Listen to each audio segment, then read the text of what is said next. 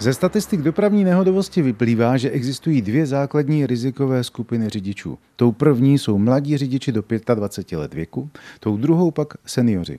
Obě dvě tyto skupiny se totiž nejčastěji podílí na dopravních nehodách, a to i jak účastníci, tak viníci dopravních nehod. Pojďme se teď zeptat samotných seniorů. Jak oni sami to vidí? Řídíte ještě a máte s řízením nějaké problémy? Já už daleko nikam nejezdím, akorát na chatu a nemám s tím nějaký problém. No. Já už neřídím 30 let, protože kdysi jsme vyměnili auto a na to nový jsem si nezvykla. Ale já jsem taková manželová navigátorka, a opravdu, když jedeme spolu, tak jedeme jenom krátce. Netroufli bychom si třeba do Budějovic, ale určitě ten provoz je hustější, než byl. A některý řidiči jsou opravdu agresivní, to vidíme při tom předjíždění. Nemám problém jako s řízením. Vůbec ne. To, to, jako to mi nevadí, jo, ale ty kolony, no. Vidina seniora za volantem zpravidla přináší vidinu seriózního řidiče, který jen zřídka kdy poruší dopravní předpisy. Na druhou stranu ale také přináší zpravidla zpomalení silničního provozu. A teď už se ptám krajského koordinátora Besipu Václava Kováře. Jak je to se seniory, co by kvalitními řidiči? V čem jsou lepší než ti ostatní? Ten rozdíl spočívá v tom, že senior eh, je ve svém věku již mnohem opatrnější, eh, má určité životní zkušenosti a proto obecně v průměru seniori více dodržují pravidla.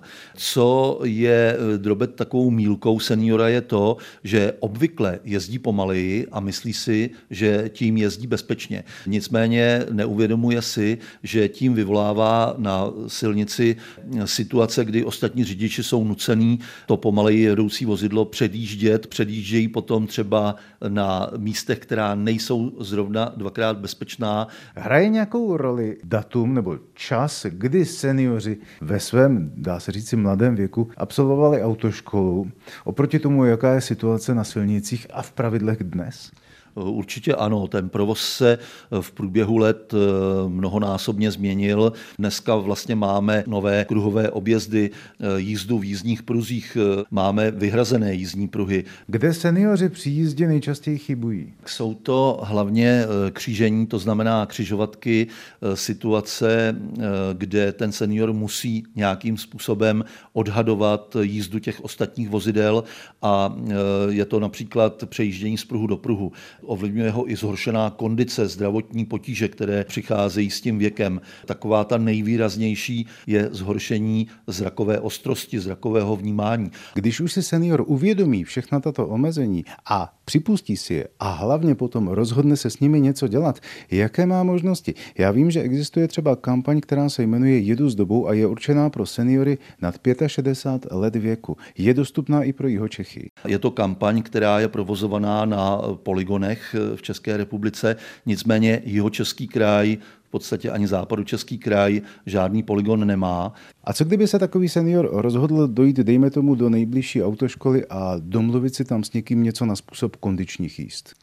Tak já si myslím, že to je věc, kterou by každý senior eh, mohl udělat. Eh, problém je v tom, že autoškoly, obzvláště dnes v této době, mají poměrně dost plno a nejsem si jistý tím, eh, jestli se seniory budou zabývat. Vím, že jsou některé autoškoly, které tuto službu jsou připraveni poskytnout, ale my bychom chtěli v rámci jeho českého kraje vytvořit program. My v podstatě ho máme vytvořený, my jsme už dokonce dva dvakrát žádali o podporu z Fondu zábrany škod, o podpoření takzvané autoškoly pro seniory. Zatím ani jedna ze žádostí o finanční podporu programu autoškoly pro seniory nevyšla, takže nezbývá než čekat, až budou žadatelé úspěšní.